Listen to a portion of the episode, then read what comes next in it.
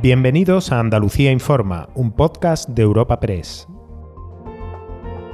Hoy es 3 de marzo y estas son algunas de las informaciones más destacadas en nuestra agencia. El nieto de tan solo 15 años y tres amigos han sido detenidos por la muerte a golpes y también con 47 puñaladas de la mujer de 78 años cuyo cadáver fue hallado el lunes en Andújar. La policía ha trabajado desde el principio en determinar la autoría de este tremendo suceso, centrándose en el entorno familiar. Las contradicciones de este menor han permitido considerar a estas cuatro personas los presuntos autores del crimen que ha consternado, como no podía ser de otra manera, al municipio de la provincia de Jaén.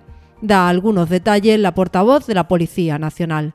La investigación determinó que el nieto de 15 años, una vez cometido el homicidio junto con los otros tres, lo reunió hasta en tres ocasiones después para concretar lo que tenían que decir cuando fueran interrogados por la policía. Asimismo, le dio a entender que tenía que permanecer callado y no salirse de lo que habían pactado. Finalmente, fruto de la investigación realizada, los agentes procedieron a la detención de estas cuatro personas como autores de un delito de homicidio doloso.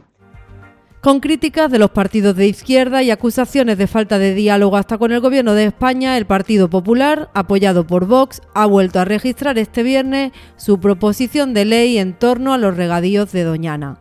Tras una sonada polémica en la anterior legislatura, ahora optan por un texto nuevo en el que dan protagonismo al uso de aguas superficiales para ampliar las hectáreas con derecho a riego. También le han afeado que se haga a dos meses y medio de las elecciones municipales. El portavoz del Parlamento del PP, Tony Martín, ha defendido así la iniciativa. Un texto que no es el texto anterior, es un texto distinto, un texto mejorado, un texto que recoge aportaciones de distintas sensibilidades, eh, un texto en definitiva que garantiza, por un lado, los intereses de decenas de miles de personas de la provincia de Huelva, personas que son pequeños agricultores, familias de pequeños agricultores.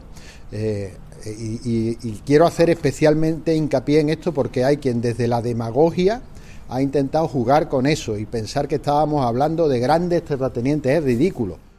Desde el Gobierno central ya han advertido de que llevarán al Tribunal Constitucional toda actuación que ponga en riesgo a Doñana ocasión, esta misma semana, el lunes, de verme con el consejero de Medio Ambiente y con su equipo y le trasladé directamente que lo procedente en este caso era no registrar esa proposición de ley, abrir un proceso de, de diálogo, sentarse en el ámbito del Consejo de Participación de Doñana y, desde luego, no tomar ninguna decisión que vaya justo en la dirección contraria de lo que la sentencia del Tribunal de Justicia Europeo establece.